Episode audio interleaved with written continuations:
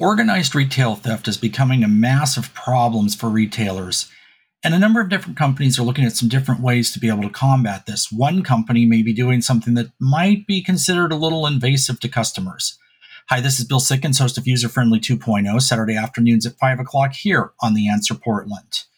What will stores do to combat retail theft? Kroger in our local area, that's Fred Meyer and QFC, is coming up with a plan to use, well, think about it. What's the big thing on the market right now? Artificial intelligence to help with retail theft. And this is something they want to put into the self checkout lanes where everybody would be watched by an AI and the AI would try to determine if something is being stolen or hasn't been rung up on the system. And when it has, it would contact their loss prevention automatically. Could this create some problems like with false positives and different things like that? We're going to talk about it on the show this week at some length, user friendly, Saturday afternoon at 5 o'clock here on The Answer Portland.